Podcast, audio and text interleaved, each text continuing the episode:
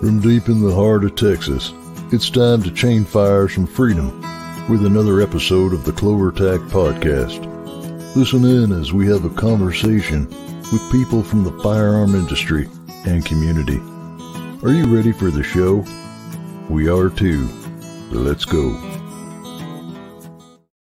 What's up, crew? It is April 27th, 2023. Time for another CloverTac podcast powered by our good friends over at MTM Case Guard. Probably get sick of me talking about them, but they do have a lot of cool stuff for pretty much anybody out there, whether you're into firearms, whether you're into archery or camping or whatever, uh, from the shooting tables to all the different various cases they have uh, for firearms, ammunition, arrows, you name it, the shooting tables, lots of cool stuff. And I invite you to go check that out. Just remember it is mtmcase-guard.com. Uh, once again, that's mtmcase-guard.com. And if you use the code CloverTac, that'll save you 10% on the stuff you just have to have. I uh, want to uh, uh, bring in our guest here in a minute. Shawn from We Like Shooting, going to be a great conversation. Uh, before we get to that, a little more house cleaning though. I need to say thanks, of course, to the uh, Patreon patrons, the YouTube channel members, those that shop clovertac.com slash shop. Appreciate all of you. Uh, also, remember as you're in live, uh, or even if you're in replay, if you're live, then you can throw questions for our guests out there. Put them out there. I'll flag them. Be patient. We'll get to those. If you are in replay, audio, video form, wherever you might be, there's probably comments below you can participate in the conversation that way. Uh, and then finally, something that we uh, will likely talk about moving forward on this podcast, but proud to be uh, a member of the Professional Outdoor Media Association, that is POMA, as well as the Firearms Radio Network, which we will uh, undoubtedly talk about with uh, Shawn here shortly. And also uh, the newly founded Rapid Fire Radio Network. And uh, shout out, big thanks to Cape Gunworks uh, on that, who is powering that radio network.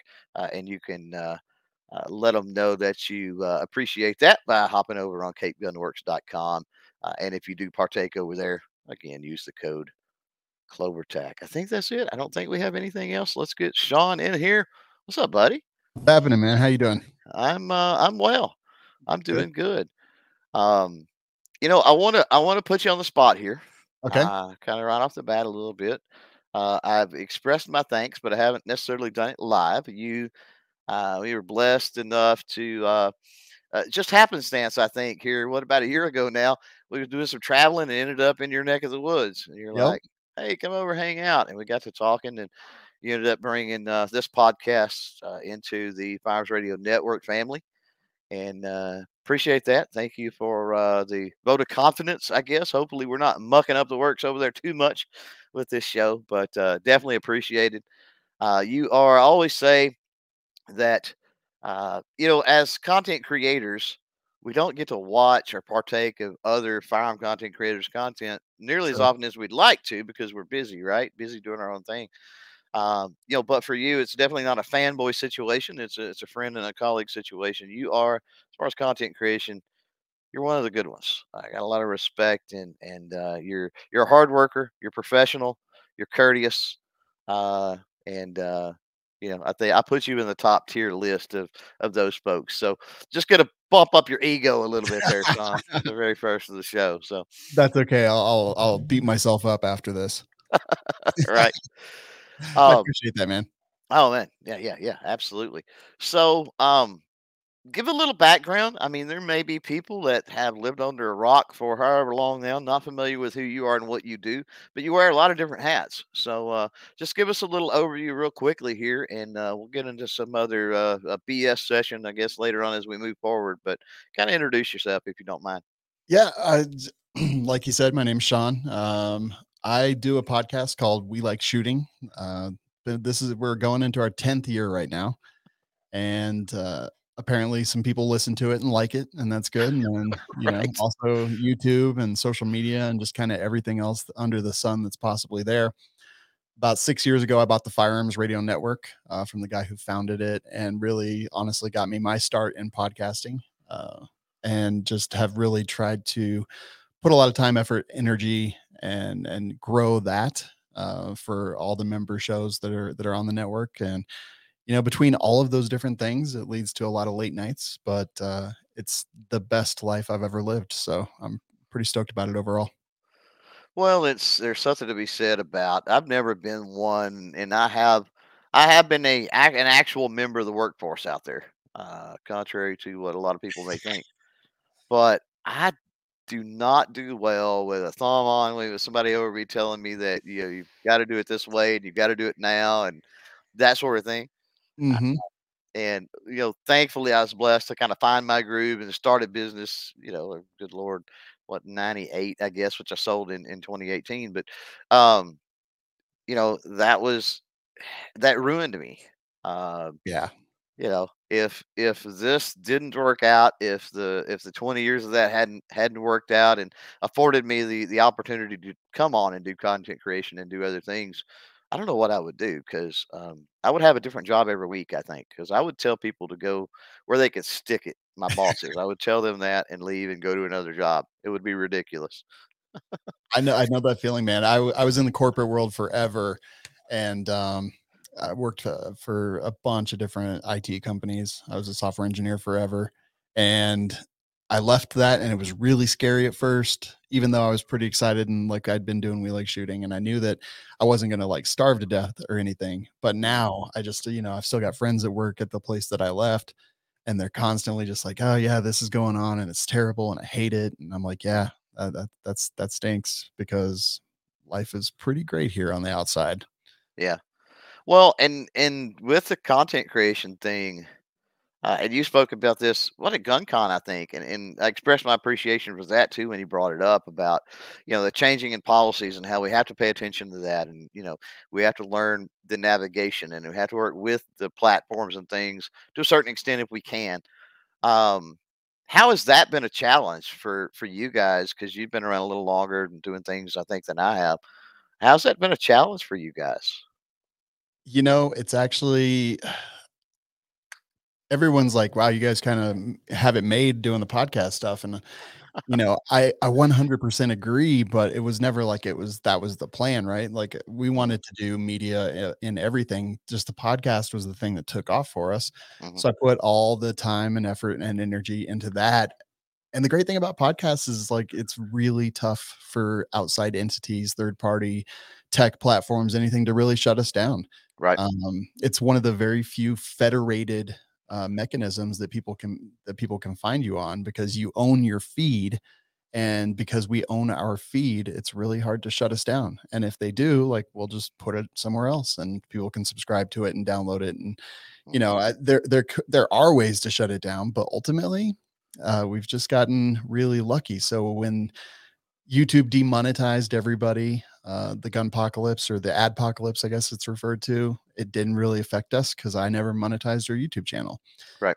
And they deleted a bunch of people's channels not too long ago. I was like, well, if it happens, it happens because we don't make money there. We figured out a bunch of different ways to do it. So it hasn't affected us individually, but of course we are part of a greater community and I care Right.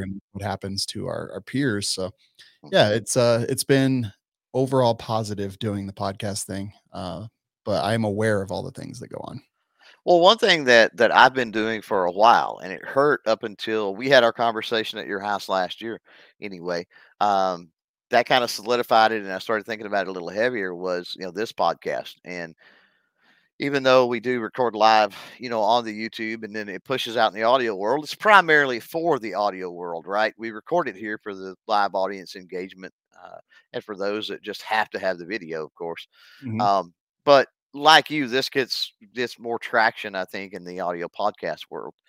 Um, but you know, one of the things for a while is I just turned the monetization off altogether. And Yeah. we were completely dependent upon YouTube channel members, Patreon patrons, those that were kicking in, uh, those are shopping the store, things like that, right? Mhm. Um, to kind of fund things and keep things going. Uh, and then I got to thinking, man, it's the ad dollars that companies, and especially companies you're friends with, right? You already work with in the industry and that sort of thing they spend thousands and thousands of dollars a year on ad, you know, ads and, and other things.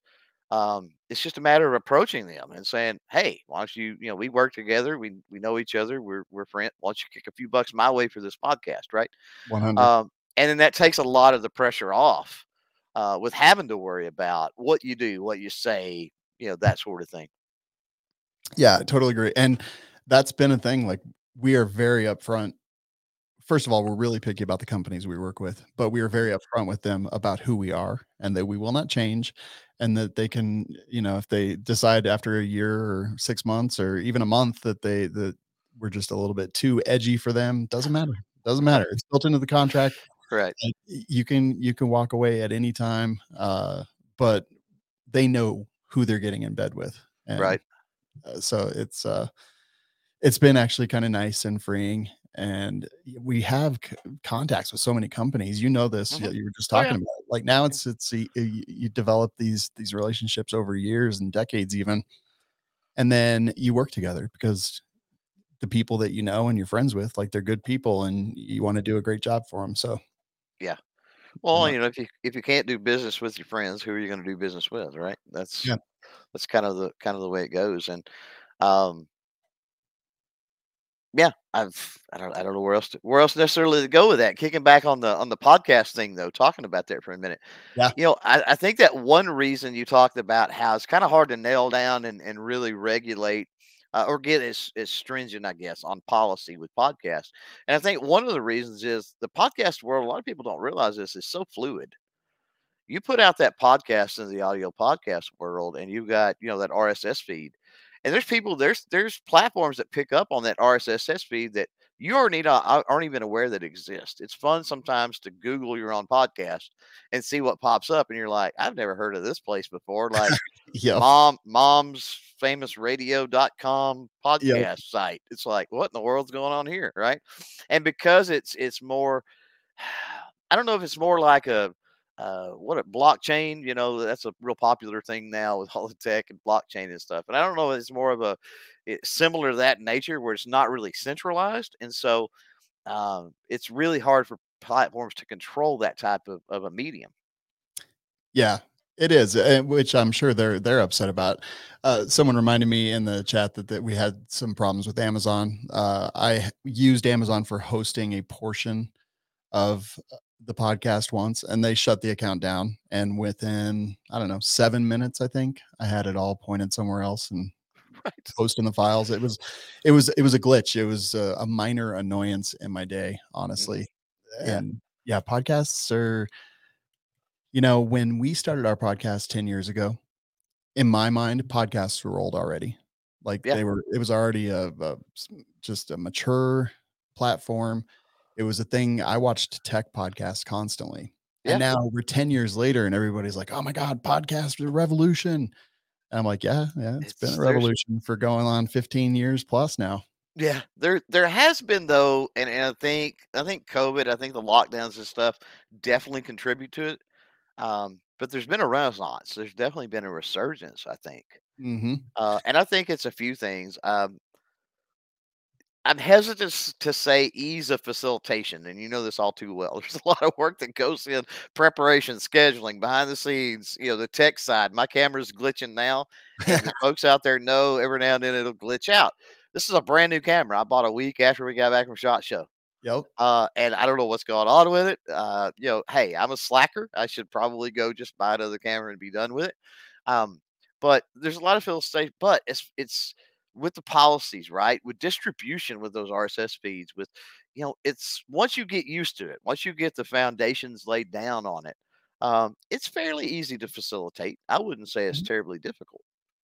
Yeah, yeah, we've always got a lot of moving pieces, but at the end of the day, I sit here at this microphone and I hit record, and then after I'm done saying what I need to say, and the guys uh, that I do the podcast with are done saying what they need to say, I press stop, and then you know now we've got like a, a kind of a big production engine behind us, uh, which I plan to expand even more. But back in the day, it was you know I would I would edit it myself. It would take me eight Mhm. nine hours to edit the episode the day after. Then I hired an editor for years. Now we just do it live, and there's no editing on it. And then you know we upload it and post it in a couple different places, and that's it. But like ultimately, the the fundamental uh, sitting down and just pressing record and then uploading the file when I'm done, like that that is podcasting, and that's Yeah. when you just essentially strip away everything else uh, there's a, there's a beauty to it and uh, the I think that's what makes it so hard for for tech companies and and the like to control is because Right. it is so simple. And I think that's why it's pushing so hard now because everyone's got opinions on things. And this is a way and a mechanism that people can use to share those opinions. And maybe if two people listen, that's great. If if uh, 200,000 a month listen, that's even better. But it's uh people have a lot to say and I think social media has stopped us from being able to say it as easily and we all we all feel like we need to live up to some expectation of us, but Mhm. podcasting isn't that. Podcasting is sitting down, pouring your heart out, and then pressing upload. Right. And and it's you know, there's structure to it. Um, the the We Like Shooting podcast, for example, is is an excellent if you're looking at, at starting one, I would say is an ex- excellent example to check out as far as the structure, right, of a podcast, especially a multi-panelist podcast. Um, but aside from again that structure and that foundation, the vast majority, I mean, look at Joe Rogan or Dave Rubin or look look at whoever, you know, is out there in the in huge, huge, huge in the podcast world. Um, and it's a conversation. It's what we're doing here. Uh, it's not that difficult to pull off. Yeah. Yeah, and I mean, if you if you suck at talking to other people, then just sit down and record a podcast by yourself. That, that's that's one of the great things, right? Yeah, Yeah, yeah. you know, Or don't you- record live, right? exactly edit it. Uh, use Fiverr to have people edit it for you. Like, there's so many options. But yeah, it is a conversation, and Right. I think that's one of the things that I enjoy the most. You know, we don't have as many guests on as we used to. Uh, Right. I always thought we needed to do that to to drive awareness, but we've gotten to a point now where we don't necessarily drive that as much. But Mhm. it's still just a conversation between five bros that want to sit down and just like make fun of each other for four hours or whatever. Exactly. Yeah. Yeah. And and I think you've got different you've got different types of audience. I mean, we I've had this conversation with folks in the past. You've got yeah, you've got those that, you know, they're only going to tune in if you've got a big name guest. You've got those that are only going to tune in if you're talking about a company or a brand or a product that they're interested in, right? But especially as time goes on and as you get many under many under your belt, you get people that tune in and it's more of a what is it? It's more of a personality thing. They're tuning in for the personalities on the podcast, right? That's what they're they're interested in. The topic could be anything. And Ghost Tactical and I have kind of proven that concept with the new podcast we launched uh, coming out of Shot Show, um, which we just dropped uh, another one Sunday. So go check that out if you uh, if you want over uh, Ghost and uh, Clover channel on YouTube or an audio podcast world. You can check those out. But I think we may have talked about guns. It's divided into three segments uh, each podcast, and I think we may have talked about gun related stuff twice in four episodes. You know what I mean? Yeah. And people still show up and they still engage and they they're still excited about it and they still listen. And it's like we're not even you know we're we're gun tubers so to speak and we're not even talking about guns the mass majority of the time so that's a proven concept that people just like a conversation about things that are interesting i think Yeah, 100%. I think the the podcasting is the the most intimate delivery mechanism of of media that a person can really consume because of just how it is, right? Like when people are listening to podcasts, it's going to be in the car by themselves, sitting at their desk with earphones in, at the gym listening to whatever it happens to be. And because of that, like the just the, you know, the whispering sweet nothings into the ear. Mhm. And I am a podcast consumer, so like I get this more than anybody. And I'm just speaking about my own personal experience. You like start to feel like you know them. And Right. because podcasting, people can be more real, I think. Uh, it just you, you start to feel like you know them and you're and and that you're like a part of that conversation and even with guns which i think uh, especially like Cal- places like california and illinois and things like that Mhm. you can't really just go talk about like your newest gun with your buddy at work or Right. whatever it happens to be so you, we lack that outlet that that emotional outlet to share the things that we're excited about and podcasts i think um, really really do take that place and that role for a lot of people well i think also it, it affords the opportunity to live sort of live vicariously through somebody else especially if you're in that situation where you have a roster you have these draconian regulations in play or maybe even it's just a socioeconomic issue of some sort right like you, Mhm. you own one firearm that's all you own you can't really you know that's your you know home protection or whatever you can't really afford to own anything else Yeah. but you can listen to all these other people talk about all the cool stuff and their experiences right um, and at the end of the day that's an educational opportunity as well Yeah, I, I 100% agree. There's a, there's so many great reasons to listen to podcasts and so many different kinds of podcasts. Some are storytelling, some are Mhm. bros sitting around, some of them are news. Like, yeah, it's just it is the it's the next revolution and Yeah. in content, I think. Yeah. Which is Uh, weird to say for a 15 year old technology. right? Uh, channel out there says be a, is- w- you brought this up earlier. It says being real people and not some fake personalities. What it's about, yeah. And when you record live, it's really hard to do that. it's Yeah. really really hard to be fake live, especially. Oh God, some people do it though. I know plenty of people that do it.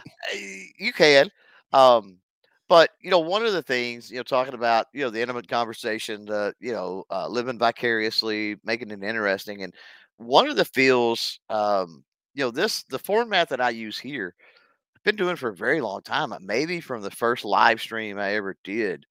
Um, the concept I wanted to have, first live stream with a guest.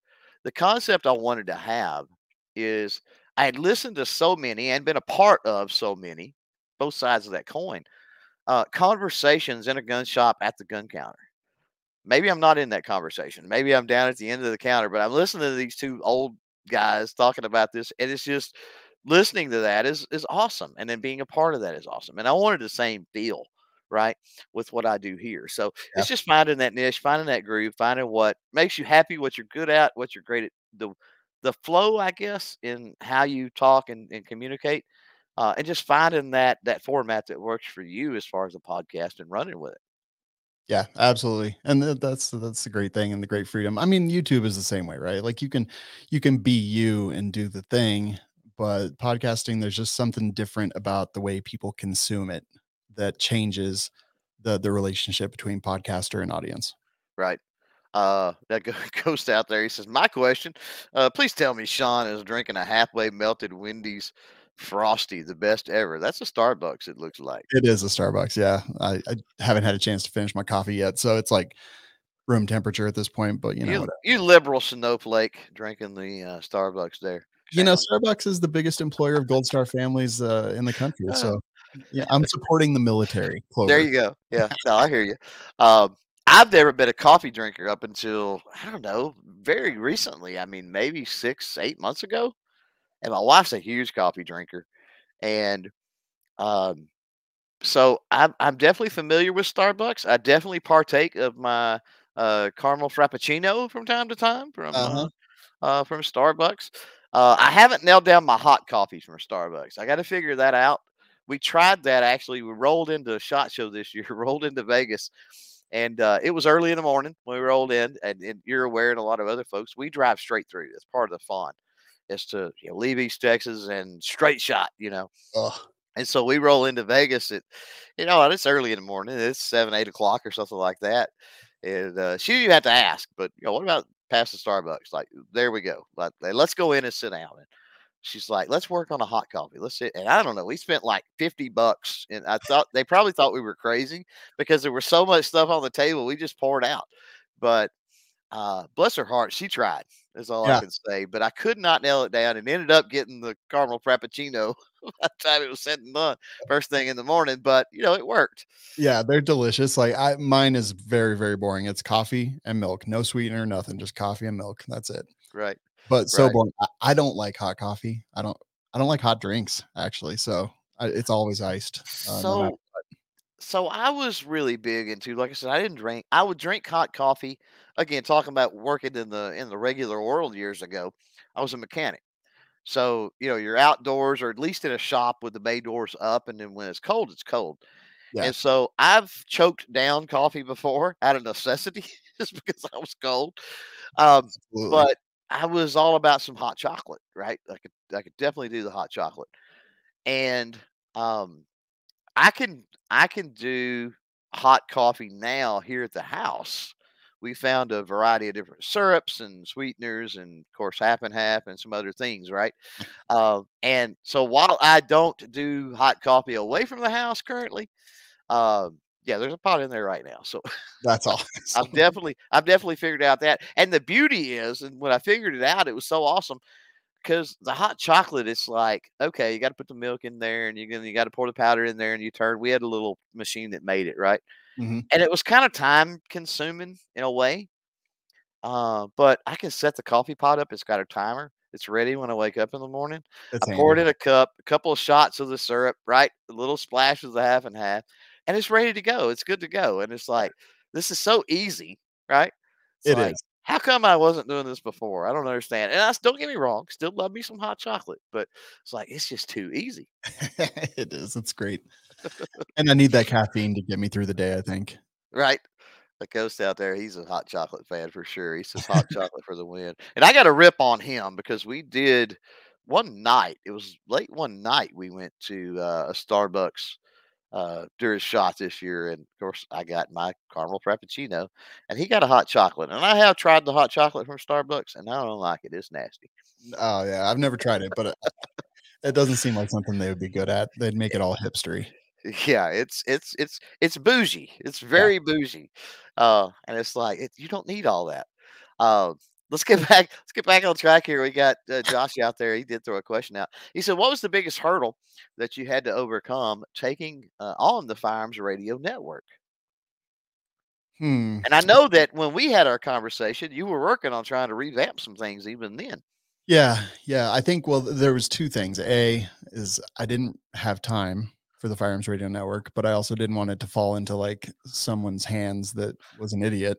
So uh, I did. th- I took it on, and uh, time was a big thing. But I think ultimately, as much as I love Jake, who started the Firearms Radio Network, that when when I was handed it, it was a effing disaster. Like the the back end and the tech behind it was like absolute trash and garbage, and it was hard to post things, and it was it took forever to add shows, and there was no advertising, and it brought in no money. We like shooting has supported the Firearms Radio Network financially uh, until the last year, uh, where FRN has paid for itself, but just getting the systems architecture and everything working uh, and having it be easy to set up new shows and publish and everything Mhm. was the biggest challenge and one that that I've really really spent a lot of time dialing in and now it's pretty easy and it's even going to get easier. I've got some new stuff that I've been testing for about 6 months now just as far as audio processing and automatic uploading and things like that that that Right. I'll be launching to the shows over the next few months. Um Nice. yeah, it was it was definitely the tech. It was garbage. Yeah, I've um um I uploaded uh, just last night. I uploaded the podcast from yesterday, and I mean, a couple of minutes. I Yeah. mean, if you if I've got the right tabs open, right? Because there's a lot Yep. of copy and paste and whatever. But you know, a couple of minutes. I mean, show notes, the the boilerplate show note, right? Copy the show notes, the specific show notes from the YouTube side, from the live stream like this. Copy the boilerplate from the previous podcast. You know, the RSS feed or the whatever you want to call it, the link in there. Uh, you guys already have the pictures and everything up. I just have to pick them and go. Put the title in, click publish. You're done. I mean, it's very very simple. And I also like the way that Farms Radio works um because you can scroll through and look and, and for those that don't know there's tons of podcasts on there so Mhm. definitely go check it out you're going to find something you like i promise uh, may not be my podcast but you're going to find something you like on there uh, but i like the way that you can scroll through right there on the homepage and see all that but it's got the current the most recent stuff right at Yeah. the top and it makes navigation really easy so you know you could hit for the listener out there or whatever uh viewer i guess you can hit that Firearms Radio every day, just about, and go, oh, okay, there's a new episode of this and a new episode of that. Because a lot of the the problems that that go on is people don't know, right? They don't get notification, and I know YouTube has issues with that and has for years, but all platforms have. Uh, have issues with with Mhm. notifying folks so it's really easy to go and see if there's something new hey is there something new to listen to here and you guys have it right there front and center which is cool Even better is the fact that podcast, once you subs- subscribe to it, it downloads automatically to your phone. And we have the Firearms Radio Network all feed, which is uh, right there on the front page. Subscribe to all shows. You could literally subscribe to the network, and then all the new shows will just automatically show up on your phone. This is true. Yeah. Yeah. Yeah. I'm thinking more of a listening uh, thing. I don't download podcasts. Uh, I do Sure. the stream and the, and listen. But yeah, that's absolutely, absolutely valid, valid point. Uh, Josh out there says, Shawn, being in the IT industry previously, it's like having the cheat codes. Yeah. bit. Yeah, bit. it is because the industry is like so technologically uh, behind. I think Mhm. like at least five years behind the other industries. So it was just always the thing that that helped me set us ahead was having that tech background and being able to like utilize new technologies immediately as they come up. Mhm. Now, talking about the issues when you when you took it over, I mean, now uh, anybody that pays any attention or kind of looks at the site or knows IT can can kind of tell that, but kind of runs off, uh, you know, WordPress, of course. Mhm. Was it on that previously, or was it some weird? WordPress is pretty easy with the plugins and everything else nowadays to to set up. Uh, was it something totally different that you had to switch over to? So before the engine underneath it ran off of WordPress, but it also had a public facing site. So before you would have to publish everything in two places. Oh, You would have to do WordPress, which drove all the RSS feeds, and then Squarespace, which was the kind of front facing. And Squarespace, Wow. I hate Squarespace with a fiery passion. Uh, but now I have got it all in one place, and the engine behind it drives the front end as well. And Yeah. uh, so, yeah, it was it was crazy. It was I hated it. Yeah, that's uh that's not inconvenient at all. Uploading to multiple. And you know, that's a great segue. But real quick, Chris out there, Chris from 740, uh, says I was not subscribed to We Like Shooting, but I am now. Shame on you, Chris. Shame on you. Oh boy, you're in for it now. We literally, yeah. Uh, they're they're warning you in the chat, and they're smart. Yeah, right. Um, but eh, where was I gonna go with that? Chris threw me off. Shame on you, Chris. it's horrible. It's horrible. Um now I was what I was gonna do is I was gonna I was gonna move that into um the videos like the YouTube, like the firearm reviews, like the Yeah. the stuff like that. Um did that was that something that was kind of always done or you seen it oh this is an extension of the podcast or and where does that rank as far as your favorite things to do in content creation Yeah, so we started off doing video and then the podcast took traction and we stopped. And then we brought video back, but we've so our YouTube channel, our original YouTube channel, poor thing, has gone through all these different phases. So I, I think YouTube never knew how to categorize it because we would have our podcast on there. So we're talking like two and a half hours. And then we have multiple shows, and then we would do a video review, and it never knew who to serve it to. And eventually, uh, after consulting with many of our peers and uh, you know people that had formerly worked at YouTube, they were like, "Yeah, that ch- that channel is never going to do anything. Like it's never going to perform, no matter how good the content is, no matter how good the the thumbnail and the titles are. It's probably just best to start over." Mhm. And so. uh, It, it was always uh, something that I wanted to do, and not because I want people to know my face. In fact, I'm the exact opposite. I would prefer to sit in the shadows but it isn't it's a natural extension right so if i talk about a gun on the podcast it's fantastic to be able to go over and watch that gun being reviewed on the youtube channel Mhm. so I, I took the really tough choice to uh, create a brand new youtube channel called dangerous freedom and uh, it is really just an offshoot of the we like shooting brand but allows that and it's it's been kicking butt and just doing really great considering how brand new it is and uh, we've been working really hard at it and you asked which is my favorite thing to do i think the podcast because i get to hang out with with the guys uh, Yep. but the video stuff is super rewarding and uh, my fiance soon to be wife is the one who's doing the video editing and the filming and stuff so we get to work on that together and it's like been really fun for us to just like explore that creativity together right right now as far as uh as far as shows uh you guys make a, a lot of the different ones uh didn't see you at nra i'm guessing you guys didn't make that one right Nah. Gotcha. In fact, I traveled so much last year that I've been trying to lessen it this year and just go to the stuff that I really think moves the needle for us.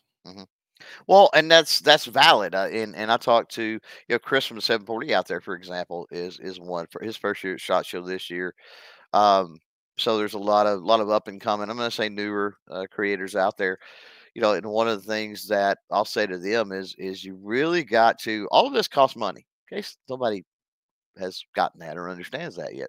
Mhm. and so, especially when you're traveling, now eventually you can get to the point where you can get you know sponsorships you can get folks in the industry to kick in to kind of help offset some of those costs a little bit uh, Mhm. but until that point you're footing that travel and those hotel bills and, and the air the air travel everything else you're footing yourself so you really got to look and i still do uh, I look at ROI. There's like, for example, I've never been to IV 8888. I've, you know, there's uh, up until last year, was it last year, year before last? I'd never been to USCCA. Uh, Mhm. there's several I'd never been to because I was kind of gauging off of what I'd heard from other creators, not from and other serious creators. Let me back up, right? Yeah. Because let's there's different types of creators, and my camera's locked up, so forgive me for that. But um, the um, the ROI, I've got to look at the ROI on it, Yes. 100. and and the way I gauge the ROI is, uh, let me see if I can stop cam and start it back up. Nope, we're locked up, and I don't know why. Um, if the way that I look at the ROI, and I'm curious about your approach to when you say if it's worth it, right? Mhm. Um, is I look at the how much of the industry is there versus how much of the creator, how, ma- how many other creators are there. Yeah. And for me, I want there to be exponentially more of the industry, like a shot show, for example, right? You Mhm. got uh how many? Four thousand booths, 5,000 Yeah. thousand booths, and maybe a couple thousand, three thousand media in all facets, right? Yeah. And I so for me, that's a, that. probably because again, you talk about putting um you talk about putting those creators in different categories. So you know, prob- absolutely probably so. Some go just to hang out. Let's be honest. That's what they do. Yep. Um, as far as those shows, which one is Shot Show the the big one for for you? Is that the one that's hey, we have to do this every year without fail? No, I think in fact it's one of my least favorite ultimately. Really? Yeah. Um, so when I talk about moving the needle and you know how do how do I make sure that it provides value? Uh, the thing about Shot Show is like all the vendors that are there. I mean, let me go back even further. Why why do we go to events? Well, being seen and being part of a community is a big thing. Um, then meeting with existing uh, company companies that you have existing relationships with is is another factor to that. Uh, seeing your peers, uh, other content creators, is another factor of that. But Mhm. ultimately, at Shot Show, there's there's so much traffic and so much uh, signal to noise ratio for companies that I don't get a whole lot of value out of it, right? Because you'll talk to a company and they'll be like, "Yeah, we're absolutely going to do this," and you get back and you can't ever get them to return an email or something. Right. Mhm.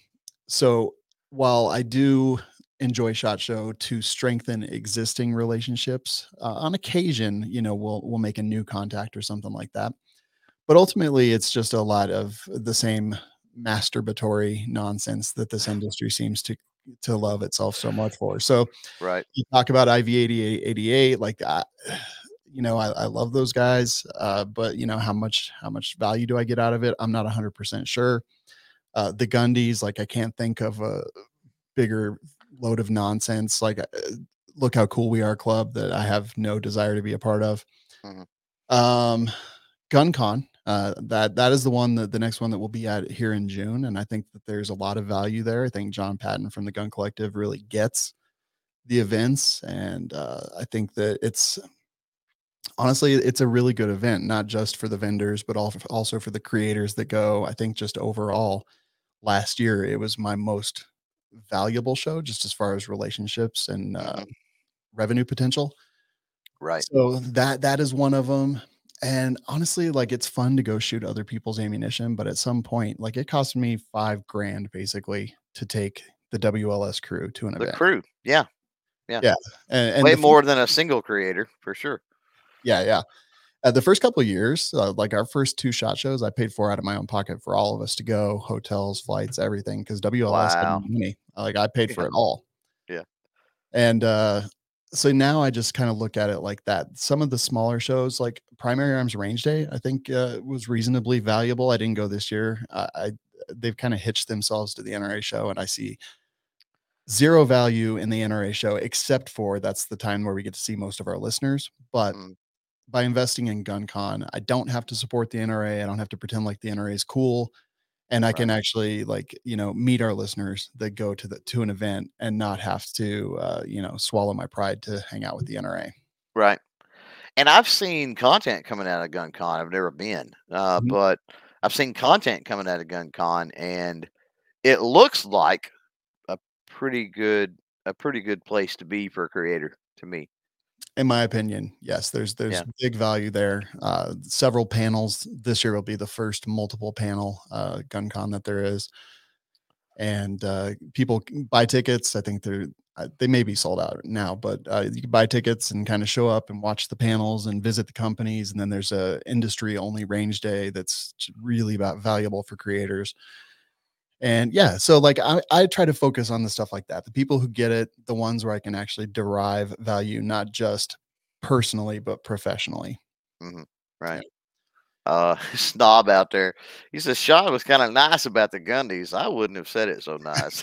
Sean snob out there, he's got uh he's got some harsh opinions about the uh, the gun. I think the concept and the idea is good. I think it's just more it's a glorified uh cool kids club type like you said thing. Um it's less about the content and more about let's kind of all hang out um, and it's more about popularity than because let's be let's be honest. I mean, if you've got a, a good following, you might not be the best reviewer on YouTube, but if you've got a million subscribers and your competition only has ten thousand or a hundred thousand, who do you think's going to win that?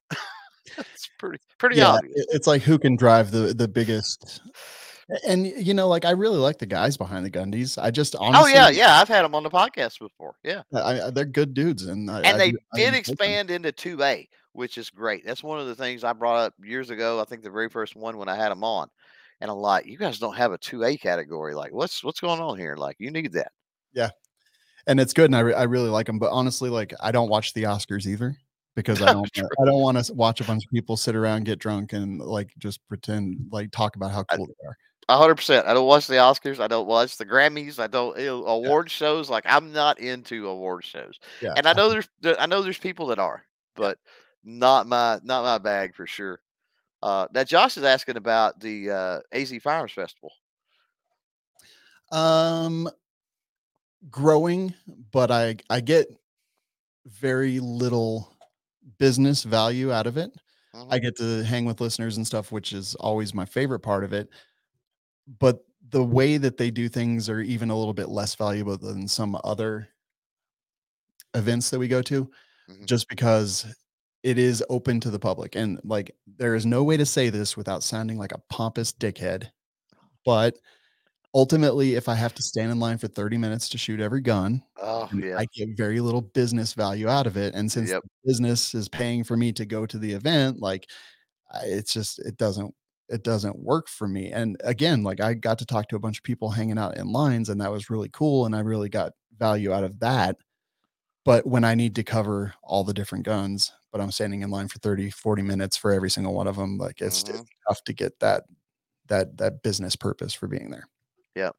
And it can get that way with industry at the at the industry day at the range with shot. You know, it can get that way. Like, you know, Yeah. one of the things that I I enjoy, and they weren't even I don't even think they were there this last this year, uh, is the full auto Kriss Vector. Like that's what I'll stand in line to shoot that because I don't get to shoot that anywhere else. so Yeah. it's like I'll stand in line for that.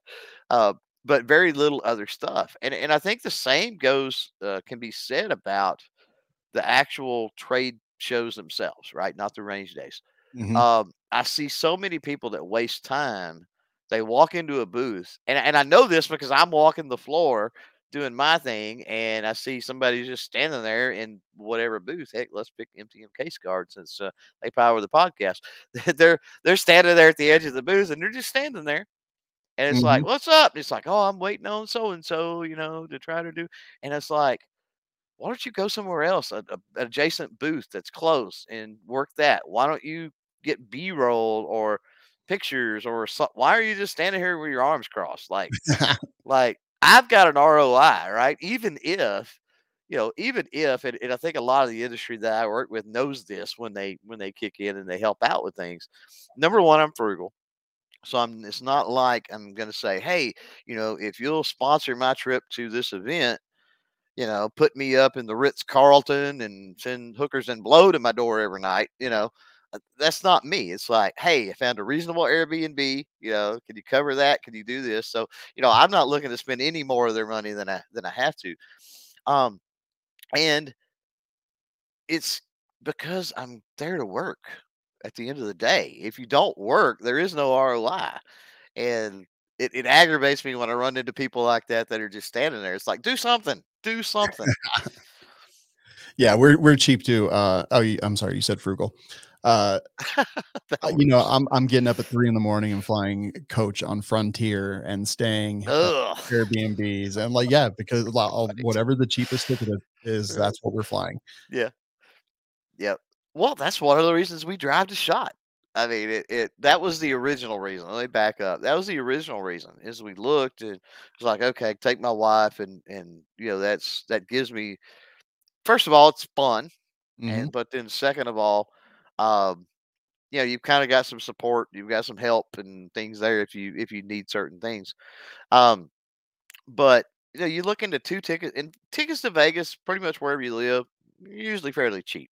Mm-hmm. Uh, that's one good thing about about Shot Show, I think. Yeah. But even at that, by the time you did the tickets, and then my wife and me going, I could cram all my stuff into a backpack, not a problem. my wife going, there's going to be checked luggage. So then you got these fees, and you got this fee, and you got, you know, then you get there, and you got to rent a car, right? Then you get because she's not going to do, you know, either that or you're trying to Uber everywhere, and if she's wanting to go see some sights while I'm on the floor, well, I'm not. I don't know how comfortable I am with her with her doing you know Ubers all day by herself. Plus, there's mm-hmm. the money you spend on that, which we probably could have rented a car anyway. Yeah, and you've got all these costs that just go into that. Um, and it was like, hey, you know what? If we can drive this, first of all, it's a road trip. Road trip, right? So yep. you've got the the fun and the adventure that goes along with that. But it's like, you know, you get a car that gets 30 to 40 miles to the gallon right? Fuel is not a big deal. Um, you can drive straight through. Now we don't drive straight back. we we stay at least one night, if not two, on the way back. After a full week of shot, you have to. Yeah. Um, but driving there, you're excited, so it's it's pretty easy to drive straight through. Well, that saves money. You don't have an overstay with hotels or anything like that. Definitely. Um, and it's just as opposed to flying. Now, the first year I went to shot, I was by myself, uh, and I did exactly what you're saying. Actually, what I did is I mailed I mailed my clothes and everything in two flat rate boxes, which I could get for the cost of checking a bag. Yep. To a buddy in Arizona who was going to shot, and I mailed my pipe to back, my cigarette lighters, and you know all that crap, everything I'd need. Right. That's awesome. I put in those two flat rate boxes. I mailed to him, and then I carried a backpack. Right, and I went. I think it was Spirit or something. Yeah. Um, crappy by the way. Yeah. But, yeah uh, and one of the reasons I mailed it to him is when I was looking at it, I was looking at the lost baggage rate for Spirit was like six percent. Oh. And I'm like, okay, if a if a plane holds 200 people, that means they at, lose on average 12 bags per plane. like, I'm not checking anything. No Spirit, like it ain't happening.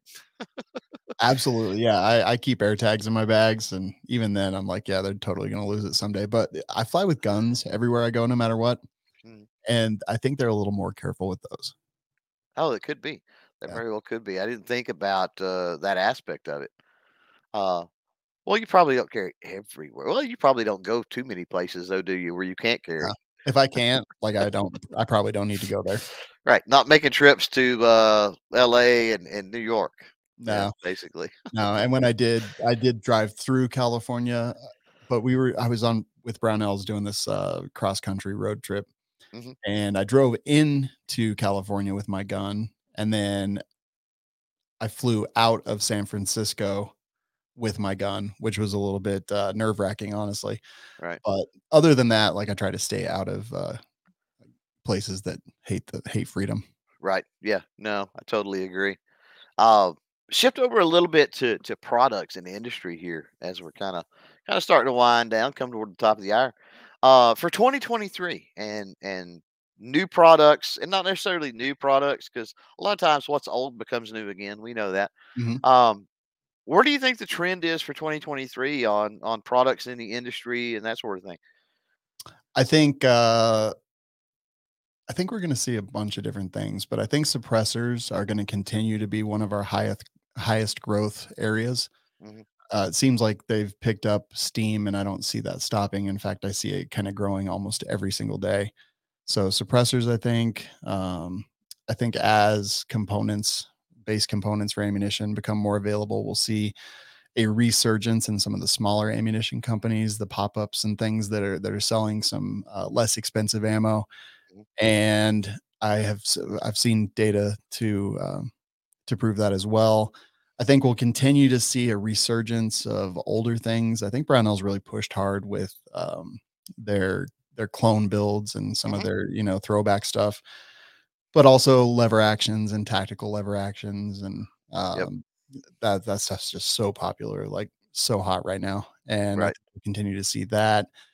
Depending on where the brace stuff goes, uh, I think that we will see a, a cottage industry like kind of pop up to either replace braces in some way, whether it's slings or something else, um, or Yeah. you know, or or we'll see a resurgence in braces after hopefully that nonsense gets struck down.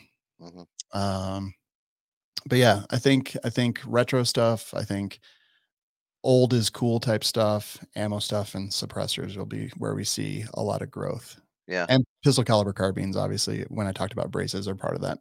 Right. Um, I see, and I think I think we're still going to see the trend. I'm I'm seeing metal kind of coming back and being popular. Um, and I and I, I think that maybe that's because we brought so many new firearm owners in, Mhm. and most of your small, micro, mini carry thing, they're most of them are polymer, Yeah. right? Uh, and they went out, they've got those because they thought they needed them for self protection. They figured out they enjoyed, you know, shooting sports and firearms, and now they're looking at prettier, I guess might be the word, right? Yeah. Prettier firearms, and metal is where that's at. It always has been, right? I agree. You know, when I first started, when I first got into guns, like I followed the same train that so many people follow. Uh, I bought a gun, I hated it, I took it back, sold it back, and bought a 1911. And then I was like, okay, this this is what I'm talking about. This is what I Two love. world wars, baby. Uh, so I carried an officer model uh, Rock Island Armory 1911 for the first couple of years of of my gun journey. Bought another couple 1911s, and I was like, the, why would anyone shoot anything but these? Right. And uh, you know, I shot competition single stack with 1911s for several years, and then I s- slowly started to discover that you know other things existed out there. But I think that just people want something substantial in their hand when when they're talking about guns, you perverts. But uh, I think that they kind of want that, and the the metal guns they feel heavier and they feel more solid, and there's just there's some kind of visceral reaction to that. So I I, I agree with new Yeah. gun owners come fancy metal guns. Yeah, and um, you know, back on the uh, back on the pistol brace thing. So something that I seen at uh, at NRA with Global Ordnance, they bring in, of course, the the um, Grand Power stuff, including the Stribog, right? Uh, and the Stribog is a super popular pistol. Uh, it has been. It's been very good for them. Um, but they've got the rifles now, the Stribog rifles. Hmm. Now, I was not a fan, and this is all personal taste. I was not a fan of the Stribog. I understand people love it; it's popular. Go with it if that's what you like. Um, but I really did. I really did. I really liked the, the rifle configuration of that thing. Um, and then I found out that okay, they're kind of doing that to hedge against the pistol brace thing and all that. But one thing I thought was really cool is they're offering the conversions. They're offering a rifle conversion for that. So uh, it's going to be interesting to see if other companies that have models that really hinge on those pistol braces end up kind of taking that same route and start offering, you know, oh, okay, you know, you, if you can't have the brace, here's a stock, here's a 16 inch barrel, whatever. That way you can at least enjoy your, your firearm and be, if you want to be compliant, put it that way. Yeah. I, I hadn't seen the Stribog rifle. It it looks pretty. It looks. I really like it way more than I like the Stribog actually.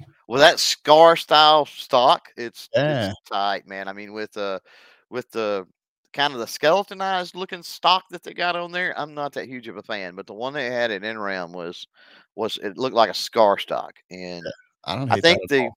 I think they could tweak on the rail, the extension, the handguard extension. I think they could probably tweak on that aesthetically a little more, something like that. But yeah, I like I like it. Yeah, yeah, I like it. Uh, Snob out there Uh, and I'm glad he brought this up. Thanks, Snob. He said uh, you should have Shawn speak for a minute about the win he helped secure in Colorado last week. Yeah, you guys have been having some fights up there. Yeah, yeah. Uh, I'll definitely talk about it. I want to start off by saying that I didn't help do anything. I played my part as a citizen of Colorado and literally nothing more. And I'm not just trying to be humble. Like I did not do anything but like show up. That that, Yeah. that is it. So starting out like that, yeah. Uh, we have this uh, we have this anti-gun violence caucus here in Colorado now because we are basically a blue state, even though it's only Boulder, Fort Collins, and and Denver that are blue. The rest of the the state is all red, but somehow through gerrymandering, they figured out a way to make a supermajority here, a Democratic supermajority in all in all three branches here in Colorado.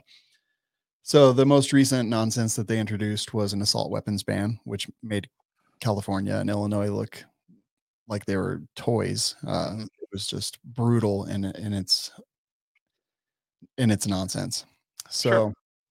Rocky Mountain Gun Owners, which uh, they're an organization here uh, in Colorado, and very much a uh, no nonsense, no infringements at all kind of kind of group. They really pushed hard uh, to have people show up and testify against the assault weapons ban. Uh, you could do it in three different ways. You could either show up there in the state capitol, you could do it via Zoom remotely from wherever you happen to be, or you could submit written testimony. Uh, I had a feeling that it was going to be crazy up there, so I chose to do the Zoom testimony because I mean, it, I didn't know how long it was going to be. It was the first time I'd done anything like this, hmm and I just I figured I'd rather be able to work at my office and then just to testify when I when I needed to. So it was very very interesting. Uh, I'll start it kind of at the beginning. There were a ratio of six to one anti assault weapons ban to the people who favored it Wow. that that signed up to testify. Uh, so that's huge. That's great.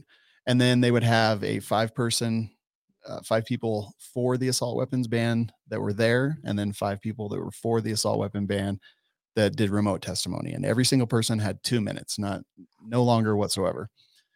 And so they would have the uh, four, and then they would have the opposition. They would do the same thing, five and five, and they did Mhm. that for hours, just two minutes at a time for hours and hours and hours. And then eventually, all of the pro assault weapons ban people dwindled. And then it was just hours of oppo- opposition testimony. Uh, I sat right here for 13 hours that day before I got my two minutes. And Wow. then I spoke from my heart ab- about the two minutes. Uh, and then when I was done, I, I wanted to go home because it was it had been a really long day, and it, testimony went on for several more hours uh, of just people who opposed the assault weapons ban. And ultimately, they decided they took a vote, and this is in front of the House Judiciary Committee. That is a, I believe, 13 members, and it is a Democratic majority in that in that committee.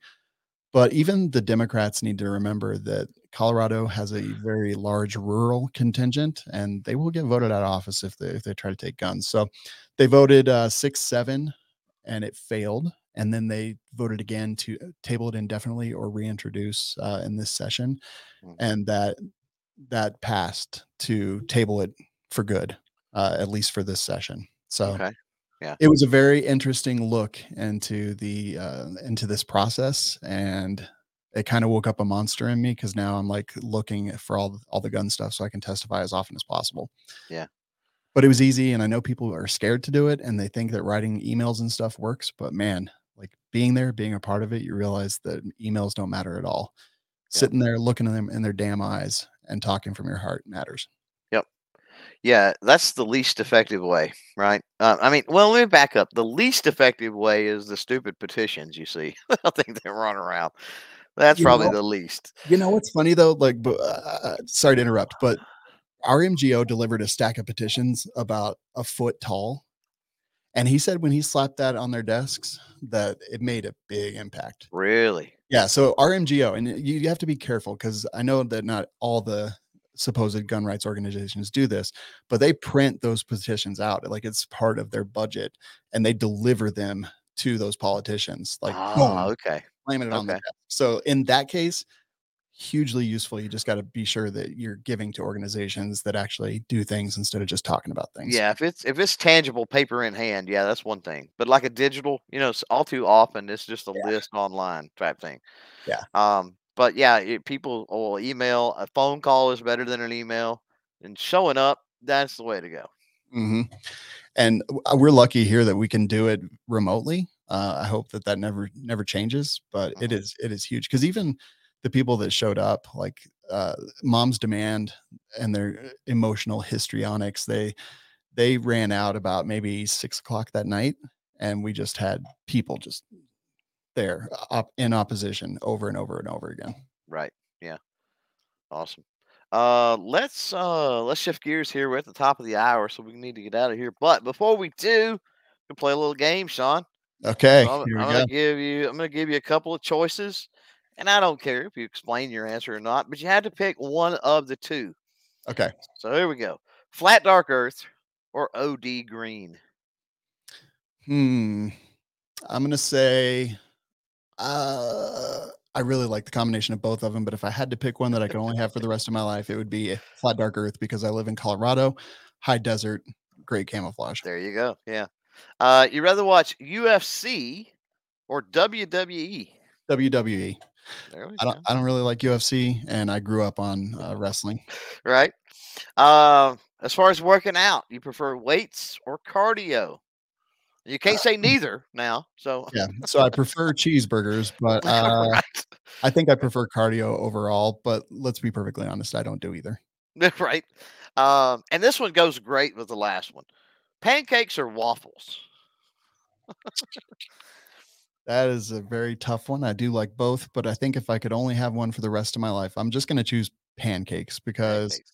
Yeah, pancakes are delicious and they're pretty hard to mess up, but you can really mess a waffle up. You can. I think you can. I think you're right. Uh, let's see. Uh, John Wayne or Clint Eastwood? John Wayne. Yeah, my Uh, I, I grew up on John Wayne. John Wayne. Yeah. Uh, rather have a Bronco or a Blazer? Hmm. I think I'd rather have like an old blazer. Old Blazer. Now you're old enough. You might be able to do this. I got to be careful with some people asking this. Miami Vice or In the Heat of the Night? Is that the one with Bruce Willis? In the Heat of the Night was was um um Carroll O'Connor. Was Archie- Archie Oh, Bunker? Yeah. Okay. Yeah. Yeah. Uh, you know, Miami Vice, I think, was more, more in my. Maybe they were on at the same time. I don't even know, but it was definitely more in my close. in my periphery. So I'm gonna Yeah. say Miami Vice. Miami Vice for our age, we were. I think for the older generation, I think the generation above us would probably say in the heat of the night. Our Yeah. generation is going to say, I think Miami Vice. Here's a good one against Miami Vice, though. Miami Vice or Magnum PI. Magnum PI. Yeah. right. It's just Right. me wearing short shorts and helicopters with Higgins taking care of all my all, all my needs. I'm in. Right. Uh, do you prefer real books or audio books?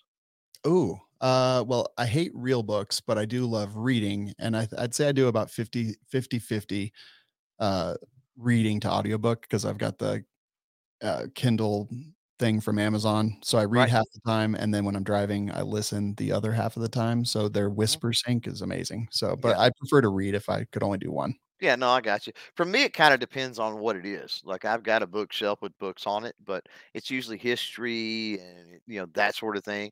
Mhm. Um, and then I like to listen typically if it's uh, a novel, if it's science fiction novel or something like that, I'll listen. But Yeah, that totally makes Uh, sense. yeah, Josh out there, valid, valid points is Miami Vice because of the Bren 10, no contest. So that's fair Yeah. enough. Uh, Fair Plus, you know, I always wanted to be a drug kingpin. Um, right, right. Maybe I got the, the wrong thing out of that show, but the the, the colorful suits. I mean, come on, right? The Ferraris, come on, like, yeah, absolutely. hard to beat. Um, Shawn, give you a, a, a couple of minutes, a minute, couple of minutes. Take however much time you need, honestly. Uh, where can people find you guys? What are you guys coming up? Where you got? Uh, yeah, where can people find you? Follow you? Take part in all the nonsense that is we like shooting. Yeah, I think uh, you can search for We Like Shooting in uh, any podcast thing and it, it'll come up, but you can find us at our website, we like shooting.com. Uh, I, you know, we do four shows. Uh, we do Double Tap, We Like Shooting, Unloaded, which is our interview, and then Master of None, which is kind of uh, we do a season thing where we just go through books like 100 Mhm. Deadly Skills by Clint Emerson and talk about them. So yeah, uh, at our website uh, is a great place. You can keep up with the video reviews, which I think are some of the best in the industry uh, as far as brevity and efficiency and filming and and humor uh, at, at Dangerous Freedom on YouTube and um, or of course the Firearms Radio Network, firearmsradio.net. Uh, we're we out there. Yep, you certainly are. Thanks, bro, for uh, for joining us here for about an hour, dude. Had Thanks fun. Appreciate it. Uh, I'll get you back on, hopefully in the uh, in the near future. Sounds good, buddy. I appreciate everything. Uh, by the way. And uh, so, yeah, with that, let's uh, let's close this thing out. Uh, and in doing that, just a, uh quick reminder: uh, CapeGunworks.com. Go check them out. Uh, code uh, CloverTac and uh, the uh, power sponsor for the CloverTac podcast, MTMCase-Gard.com. All kinds of cool stuff. You will not regret it. And if you use CloverTac, you'll get 10% off there. Uh, thanks to the YouTube channel members, the Patreon patrons, those at shop clovertac.com slash shop.